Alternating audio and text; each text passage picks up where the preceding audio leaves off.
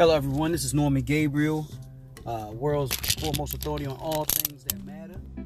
Um, just a dude riding around in his vehicle in Baltimore for the most part, talking sports for the most part, and but a little bit of everything under the sun. Today, I want to talk to you about Carmelo Anthony.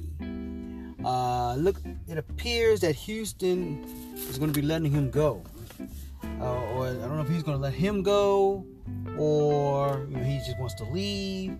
No details really. But when they have talked to the uh, players on the team, they made us, you know, they talked to Chris Paul. Uh, it made it seem as though they were saying, you know, he was he was a good player for us, and he didn't affect us in a bad way. So he may be going, and that is cool. But if he does go, if if if he does go, the question is where should he go? I think I have the perfect team for him. Well, it's actually two teams. One is definitely going to be uh, Golden State because Golden State anybody can go there and get get themselves a ring. It's pretty easy to do. Um, you know, you just have to sit around, stay on the bench, relax, come in two, three minutes a game, and you know, kind of Swaggy P your way to a championship. But if you're talking about a team where he can actually play, I think he should go to the Washington Wizards. The Wizards are absolutely perfect for him. If he's not looking to win a title, which I, I know he is, but you know, let's be realistic here now. He doesn't get on Golden State, he's not going to win one. So if you just want to go somewhere and play and do what Carmelo Anthony does, which is jack it up, because you know his career average, his career average of three assists per game. Um, he's averaged 24 points a game for his career. Uh, field goal percent is 44.9. His three point percentage is 34.7, which these are these are all lower this year, but he's only played in 10 games. Um, put him with the Wizards. He doesn't play any defense.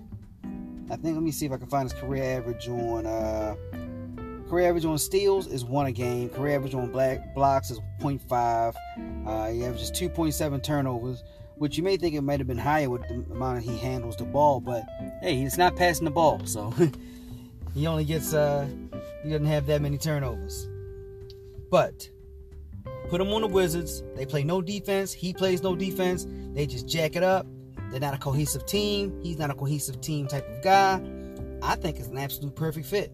I mean, he was raised in the Baltimore area. He'll be close to the Baltimore area. He still has foundations. He went to high school there. He still does a lot of things in that community. Um, he can go there. Him and John Wall can just jack it up. They can even alternate the guys. You know, when John Wall's not in there, he's in there. Things of that nature.